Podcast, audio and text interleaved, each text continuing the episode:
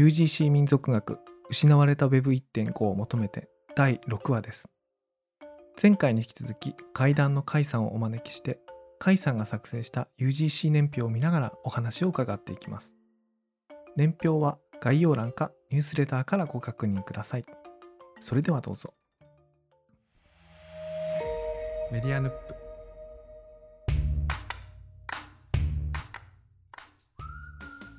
甲斐さんがさっき説明してくれたので、うん、個人名をなるべく入れるようにしてるっていうテーマを聞いてもうはたと気づいたやつがあって、あの赤松洋介さん、赤松洋介さん。あのフィードメーターとか、フレッシュリーダーとか、あの合わせて読みたいとかだった赤松さんってあの、まあ、ツイキャスで起業されて今週先週あのつい上場されたばっかりで、うん、あの赤松さんもずっとそのこのなんていうの UGC の分野でその RSS リーダーみたいなところからいわゆるツイキャスみたいなものまでこうずっとやってこられてもうつい最近も大きくなサービス上場されたばっかりなんで個人の歴史っていうか個人がこの領域にチャレンジした歴史がこの中に残っててすごいなと思って。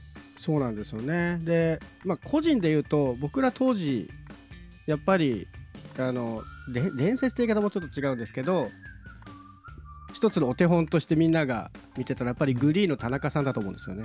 うん。今でこそあの昔は mixi っていう大きい SNS があってねって語る人が多いんですけどうん。始まった当初の勢いだけで言うと GREE の方があったんですよね。ユーザー数の増加とかも。うん。でグリーの方はど日記がなくてどちらかというとプロフィールサービスとしてお互いがお互いのいいところを書き合うというちょっと照れくさい感じのコミュニケーションスタイルではあったんですけど、うんでも田中さんは、まあ、海外で流行ってる SNS があまりに面白いんでもう自分でやるって言ってもう資材を投げ打ってなんかクレジットカードをもう作れるだけ作ってもうね限度額いっぱいまで引き出して回してたみたいな。それでも楽しくてやっていてそれがまあユーザー数10万20万と増えていってっていうところで、まあ、 mixi がね日記の日記と多分足跡だと思うんですけど要素としては。でまあ mixi の方がその後大きくはなってくるんですけど最初の頃やっぱりここの SNS とかの面白さとかつながる面白さを教えてくれた立役者としては時期としては同じなんだけど僕の中では GREE の方が印象深いんですよね。ーうん今ではねそんな時代を知らない人たちはもうただのゲームサービスに思ってるかもしれないですけどもう今 SNS 機能ほとんどないんじゃないかな。でも僕一時期まであのプロフィールとかあのアバターの着せ替えとかやってましたね。うん。グリーでしか書いてない日記があってそこにしか来いないタイプのコメントとかがあってあのひっそりとやってましたね当時僕まだタバコ吸ってたんであの喫煙所に行ったら必ずグリーを開いてその時思ってることを書き込むっていうことをずっとずっと一人でやってて。いやなんかあの当時で言ったらですよあのスマホとかない時代なんでモバイルでブログをやるっていうの行為って、まあ一般的な声だと思うんですけど当時はあのグリーでしか僕それやってなかったんで、すごいよく使ってましたねこれ。で僕グリーですごい好きだった機能でこれ今でもいろんな SNS がも実装したらいいんじゃないかなと思っているのが誕生日の寄せ書き機能なんですよね。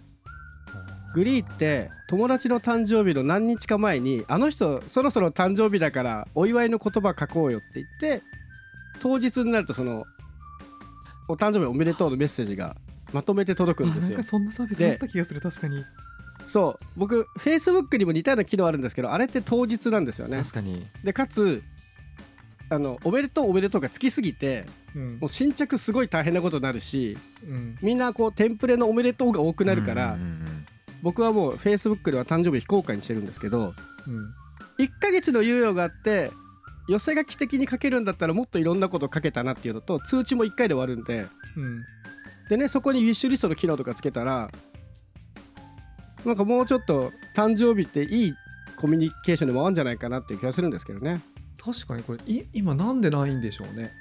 あでもスプーン僕がやってる音声の SNS のスプーンだと、うん。この配信者に向けてファンの有志があの個人的に事前にボイスメッセージだったり画像を集めてやってるっていうのはありますけどシステム化はされてないですへーねカルチャーとしてはありますね。文化としてあるってことね。そうです。いいねそれ。なるほどね。それ結構ねグリーはうん面白いことをやっていたなって思いますね確かにウィッシュリストまであったらなおのこといいな。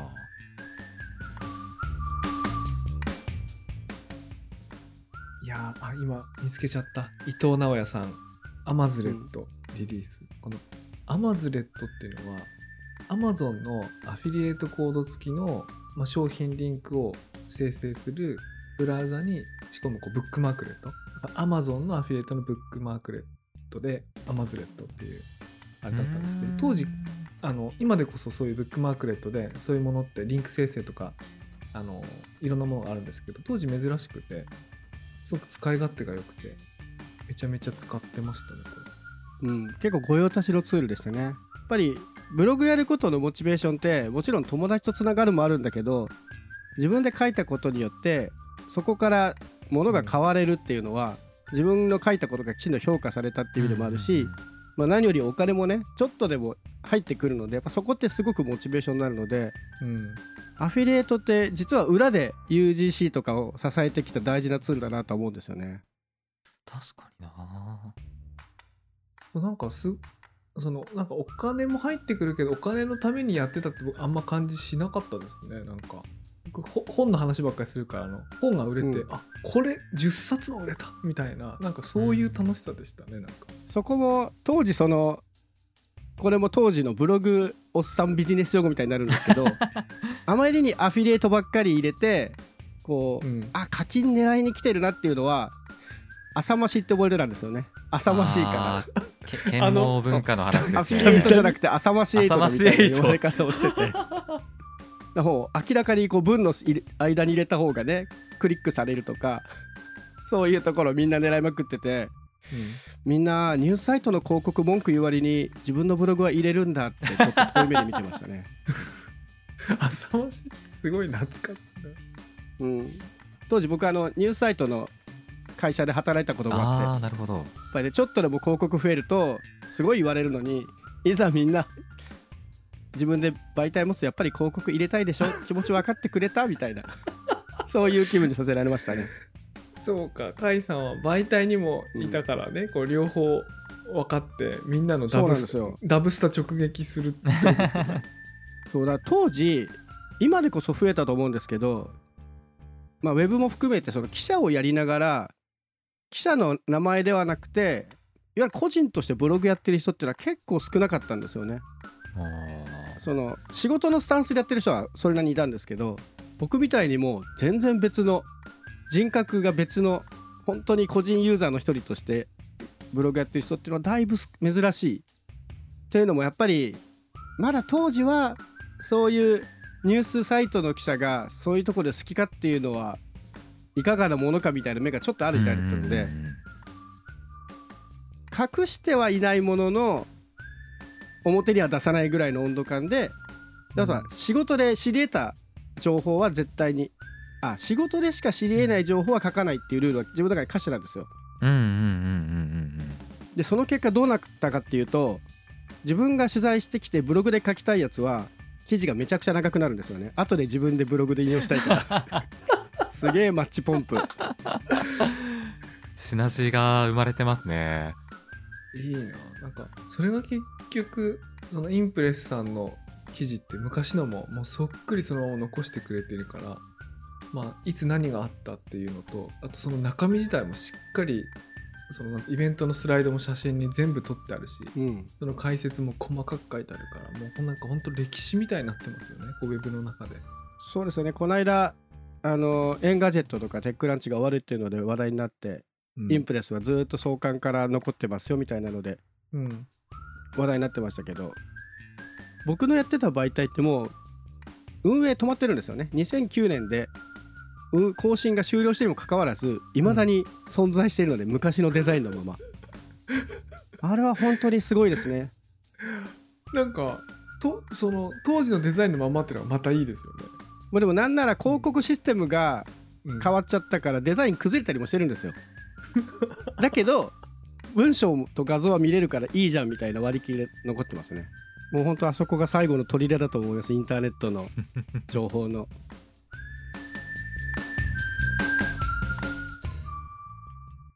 あそういえば好きなエピソードありましたわ。あなんでしょこれちょっとちょっといい話なんですけどう、うん、FC2 っていうサービスがあって当時ってすごい。謎の会社として扱われてたんですよね、運営誰がやってるのとかでもすごい面白いサービスを出してくるんだけどうん。ちょっとうん。ルールをすちょっとルール超えてくるようなサービスとかも出してきたりするのでブログユーザーでした。割と嫌いな人も多かったんですよね。あうん。甲斐さんの言葉遣いが優しいですね、今。ちょっとルールを超えてくる。そうそう。でそんな FC2 ブログがある時 Google 検索から全然表示されないっていう当時の用語で言うと Google 村八部という言葉があってへえ Google のご機嫌損ねると検索が出てこない。でそうするとトラフィックがほぼゼロになるみたいな Google 一強時代だったのでうん。うんそれをもういろんなメディアがこぞってニュースにしたんですよ。うん。俺見たことか FC2 は Google 村八部食らったぞみたいな。Google 八部かな正確には。はいはいはいっていうのがあって、うんでは僕も書いたんですよ。その記事を。うんでその後に数日ぐらいしてからかなあの検索戻ったんで検索出るようになったんで解消されましたっていう記事を僕は書いたんですよ。うんうそしたら謎の FC2 の人からメールが来てほうあの Google 八部を解消されたっていうのを書いてくれたのはあなたの媒体だけでしたっていううんメールが届いてでんそこから謎の組織からニュースリリースがうちに届くようになったんですよね。ちょっとあ僕それ初耳ですけどめっちゃ面白い話ですねなんか。めっちゃ面白いなそれ。うん、もうもう時効でしょこれ。いいでしょ。この話も。僕やっぱそれは僕の中のモットーとしてもあってみんなネガティブな時だけ話題にするけどやっぱりちゃんとうん。その後どうなったのかは、まあ、僕自身がウォッチャー気質なところもあるのでやっぱ追っかけたいんですよね、うんそれはちゃんと言うべきだなと思ってたんで割と淡々といつも通りにやってたんですけどなんかそんなちょっとねいい話が生まれてしまったりして。そうまず甲斐さんがいい話だしかつその FC2 からなんか心のこもった中に人がいたことが分かる、そのメールが来たってことですよね。でたまにこの機能ってどうなってるんですかってメールで問い合わせたらちゃんと返事も来たんですよね。うんうんうん。うん、そうなんだ。返事来るんだ。なんかそのレベルで僕今驚いてなんか人がいることで安心するようないていいのか不安になるようなちょっと不思議な感覚になりますね。でも僕は FC2 ブログに大変お世話になったし FC2 ブログランキングに非常にお世話になったので応援しています。FC2 ブログランキングをなんか荒らしてたんですか？じゃあなんかあいやそんなそんなことしないですけど FC2 ブログラン、FC2 ブログランキング小学生カテゴリーっていうところがあってそこで、まあ、230人ぐらいいるブロ小学生ブロガーたちがしのぎを削る場として非常に遊ばせていただいたので。すごいな。小学校の頃からブロガーか。いやもう全部非公開にしてますけどね。今見返すとなんかバトンとかめちゃくちゃやっててもう吐き気が出てくるので。バトン？バトン？バトンなありましたねバトン。ありましたよね。僕はもう当時からバトンストッパーとして名高かったんで。今俺んとこ来たバトンは止めるぞみたいな。ありましたよね。バトンストッパーもいました。あれなんで楽しかったんだろうな。でもやっぱコミュニケーションですよね。基本はうん。その文章を書くのももちろん楽しいんだけど、うん。うんそこで人とつながれてで誰かが何か書いた感想に対してうん別のブログで感想を書いてそれに対してまた感想をもたもらったりこの間まさに佐々木さんが NFT のブログでいろ あのブログとね おあ。応酬してたんですけどブログの更新を、うん。あれはすごいブログ的なコミュニケーションだなと思って楽しそうだなと思って見てました。そうあれ楽しかった楽しくてあのリみたいな感じでリプライもらってうんうんうん。甲斐さんからはフォワード？うん。甲斐さんからもらったフォワードでしたね。えフォワードもらって。そう。なんかそれにも返事書こうかと思ったんですけどやっぱりこうちゃんとブログで返事するってめちゃくちゃ疲れますよね。だから僕何回かやって力尽きちゃったんですうん、でも楽しいは楽しかったですね、うん。うんやっぱ今だとツイッターとかって細切れになっちゃうから、うん。言ってる途中から絡まれちゃうんですよね。うん。やっぱ議論として成立しなくてうん。やっぱりブログってここまで言いました。はいどうぞっていうその、まあ、バトンを渡す形で議論のコミュニケーションができるんで、うん。やってて楽しかったですよねブログの方が。やっぱりツイッターとかでこれをやるのは難しいんだろうなとか思いますけど。うん。でもツイッターとかだと難しいはその議論とかディベート的ななんだろうトピックありきの会話するのであればそうかもしれないなと思って聞いてたんですが。例えばなんか TikTok とかで起きてるこうエンタメとしてのトラックバックみたいなのはすごい形を変えて残ってるなって聞いていて思っていて、まあ、誰かが踊ったやつをそのまま踏襲してみたりあのー可愛い女の子が踊ってるやつをあのーなんかタクシーの運転手の会社の方が踊ってバズってみたりだとかそういうトラックバックってエンタメとして残る形ってまだ続いてるんだなとは思いますね。ね、それこそポッドキャストとかでもねなんかそういうやり取りありそうだけどねポッドキャストでも佐々木さんちょっと作ってましたもんね。そうですね。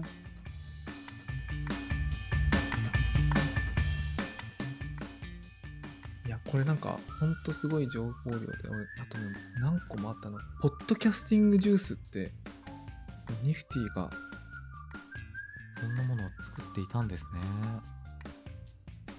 2007年ぐらいでしたっけ？いつだっけな？いや2005年の iPod になったもんな。2005年か。2005年の7月にニフティがポッドキャストポータルポッドキャスティングジュースっていうのを作ったっていうのがあるんですけど。これめっちゃ早くないですすぎるかな。早すぎ早いですね2005年ですよ。早すぎる。早いねこれは。うん。ポッドキャス17年か。で今見るとねこのリリース見てみたら、まあ、BB ウォッチあのインプレスのとこ行ったら一周して意味わかんないのがえっ、と抽アンケートに回答すると抽選で iPod などをプレゼントするって書いてある。いやポッドキャストいや、うん。ポッドキャストだから当然なんですけどなんか何週かしてこれなんで iPod プレゼントしてるんだって分かんなくなるぐらい昔の話になってますねいや僕こ確かに。の頃の視聴体験って全然わからないんですが iPod をつないで iTunes から あの自分の好きなポッドキャストをダウンロードしておいて聞いてたんですかね？そうですね。そそうですそうです。実際だから iTunes で購読をしておくと iTunes 側でダウンロードしておくでので同期したタイミングで？そう。流れてくるっていう。1.5ですね。いやなんかよくやってたよね。こうウウェブサイトを見ててそのポッドキャストの RSS のアイコンあったら、それをググググってドラッグアンドドロップしてあのローカルに入ってる iTunes の上にポトってこう落とすと まあそれ登録されて購読がスタートして、まあ、ダウンロードしておくんで。なるほど。で当時の iPod こう定期的にというか仕事から帰ってきたらそのつなんていうか繋いでおくみたいな感じだったんでそれしとくと次の日朝出かける時には最新話が入ってるみたいな。なるほどな。そんなような時代のポッドキャスト番組のポータルサイトですからね。早いねこれは。いやー早いなすごい早い。今逆に1サイトだけあるか。本当にポッドキャストポータルってほぼないですもんね。うん。当時って配信するのも配信するサービスがなかったですよね。今で言うとアンカーとかうん。サブスタックとかがあるんですけどこの頃ってある程度技術の分かる人が自分のサーバーに音声ファイルをアップロードした上でそれを RSS のフォーマットで記述しなきゃいけないっていう割とハードルの高いことをみんなやってたので。うん。しかもサーバーの容量も多分そんなに大きくなかったですよね、なかったですね。うん。でこのポッドキャスティングジュースはそれをもうちょっとやりやすくする仕組みも作ってたんですよねポスティングも含めてみたいなところのね。見るとそういう記こと書いてまますすね。ねうん。ポッドフィードっていうのを作ってたりしたので、へ試みとしてはすごい早すぎた サービスですよね。ー確かにな、うん。ニフティはこういうのがちょいちょいあって僕は愛せるなと思うんですけどちょいちょい早すぎるサービスを出してくるので。いや愛せますよねニフティの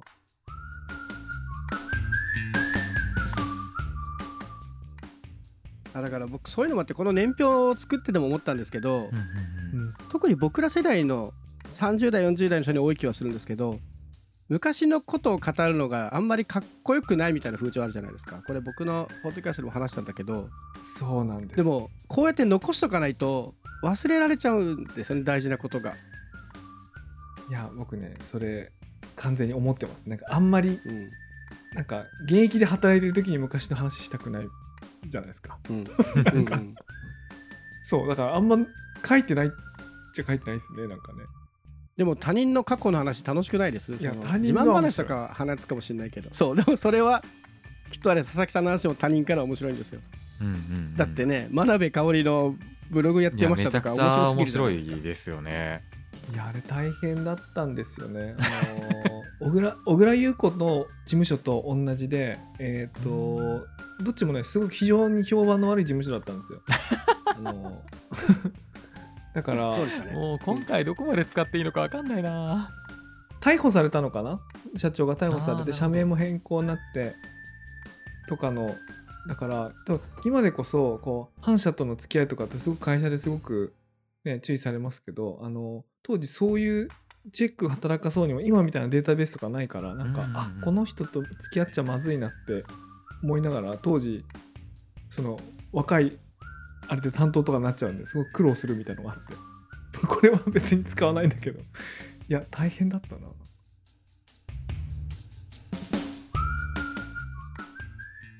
なんかすごい覚えてます。モバツイってめちゃくちゃ覚えてますね。さっき FC さんの話出てきて思い出しましたけど。うんグリーのノリでモバツイすごい使ってましたね。でこの頃面白かったのは個人のエンジニアが作ったものがいわゆる商用サービスと同等ぐらい、もしくはそれ以上にユーザーを集めてファンを獲得して敬意を持って迎えられてたっていうのはすごい面白い時代だったなと。今もなくはないんだけどこの頃は本当にそういう個人がとりあえず間で作って本当にそれこそ永遠のベータ的にブラッシュアップしていたものが本当に面白くて使いやすいサービスだっていうのが。そうですよね。いや本当だ企業名と個人名がいい感じで混ざってる本当リストです、まあちょっとね僕が意図的にやってるとかもちろんあるんですけどうん。ただ当時を知ってる人からしたらここに並んでることにふ違和感を抱く人はいないだろうなっていううん。あの作り手の人たちだと思うので。なんかこの頃ってあのなんかパソコンのなんか便利な使い方をまあ良い面悪い面いろんな側面交えながら出してる雑誌とか多かったなって今ふと思い出して、あすごい優しいですねみんな言い方が。今日、は。いいろいろ気遣いつつ。パソコンの。そうですね。そうそうそう。それでなんかそのその雑誌を買ったらあのその CD ロムが入っていてそこで使えるソフトがあったりだとかなんかいろいろあったなとか、なんか窓の森からいろいろとか、パソコン買ったらこれだけは入れておくべきフリーソフト100選みたいなのあったなってすごい思い出してああいうのって大体個人開発だったなっていう、なんか窓の森ね。あれ誰かが窓のシャって読んでたっていうね。うん。まあ読めないですよね。ですよね。そう窓の森って読むんですけどね、うん。いや窓の森な。まあ窓の森といえば FFFTP とあー WWDC かな？WWWC あ WWWC だ。WC そうそうそう。個人的には真空波動拳とかもですね。ああ使ってましたね。真空波動拳。はい。使ってなんかなたんで僕から僕の口から出てきたのかよくわかんないですけど真空波動拳はすごいお世話になりましたね。だないや窓の森すあーすごい。あロゴって変わらないんだ今。い変わんないです。ずっと変わんないです。やこれすごいなんか今、うん。くだらない冗談を思いついたけどなんかあの窓の森の NFT やったら俺買いかねないな。なんていうの？このこのまんまの画像の粗さでなんかなんかこう何個かしか売りませんとか言ってなんか欲しいなって思っちゃう。歴史の一部になりたいってなんかすごいですよね。うん20年前から UI 変わってないですもんね。変わってないですね。インプレス絶対そうなんだけど。いやでも本当世話になったな。なんか話せる話も話せない話も含めて。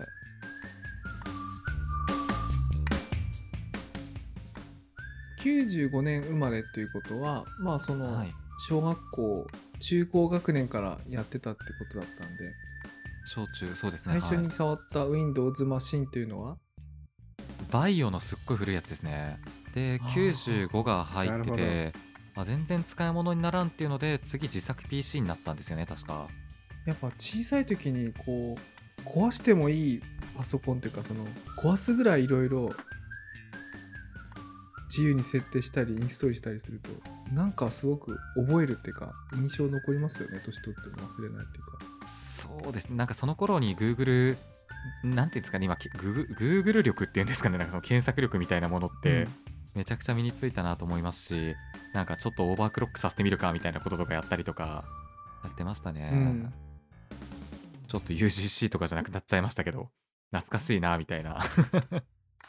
いやでもなんか当時自分の中であんま境目なかったなこうパーソナルコンピューターっていうか自分のコンピューターを手に入れてそれをこうなんか改造したりなんか快適に使おうとするってこととその延長でそのソフトを使って音楽作ったりうんうんなんか文章を作ったりでそれを発表することってなんか一つながりになってて、つまりパソコンを持ってやることって自分でなんか作りたいものを作ることだからなんか一つながりだったですね僕なんか。カルチャーとして。うんうんうんうん。そうですね。僕もブログをやってた理由はブログってちょっとしたタバコ部屋みみたいなところがあってうん。タバコ部屋みたいな、ブログの上に行かないとお話できないんですよね。ブログでやってるコミュニケーションにはブログ持ってないと入れない、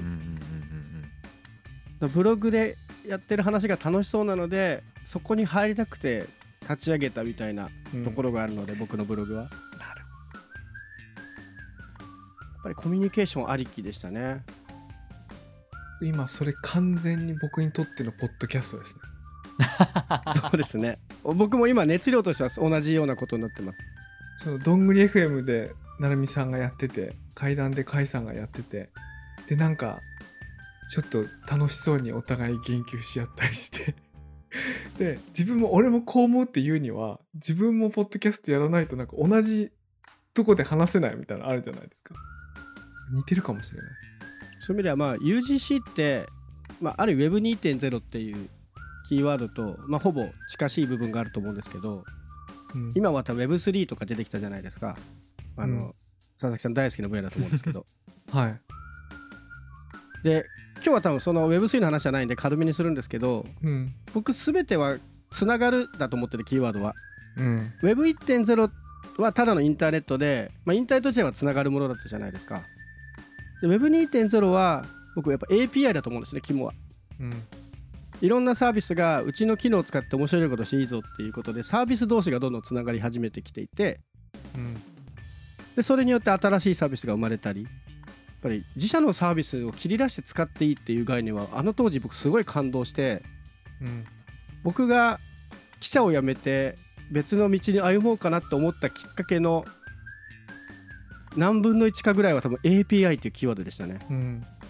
そのぐらいうん。感銘を受けたんですよ、でマッシュアップとかね。そうですそうです。こんな面白い世界があるんだと思って。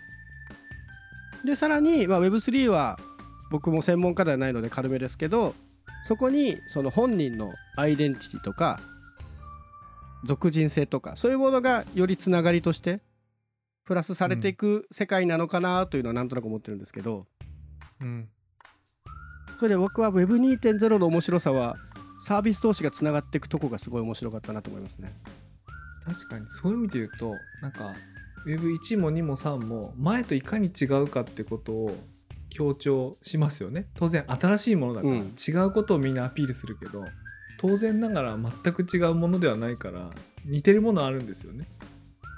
まあ、今甲斐さんに言われてなるほどと思ったのは Web3 とかウォレットに入っている自分が持ってるデータっていうのはどのサービスに持ってってもウォレットつないだらそこで共通のつながってうん。何か体験ができるサービスが再現されるってことがあるのでそういう目線で言うと似てることってありますよね。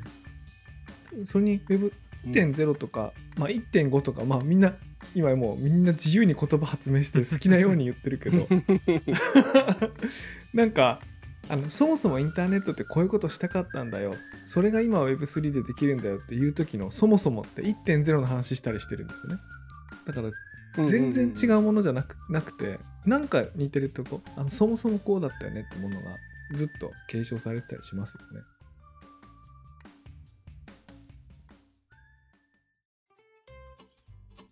メディアヌップではニュースレターの配信と Discord のサーバーの運営も行っています。番組の中に出てきた本やリンク、Discord への招待はニュースレターに掲載しています。ぜひチェックしてみてください。メディアヌップでは番組へのメッセージも募集しています。お便りはニュースレターの中のリンクからお送りください。番組のフォロー番組へのレビューもお願いいたします、えー番組公式ツイッターのフォローもお願いします。アットマークヌップメディアアットマーク NUPMEDIA です。ハッシュタグメディアヌップをつけてのご感想もお待ちしております。ここまでのお相手は佐々木ると、テレと。回でした。それでは次回お楽しみに。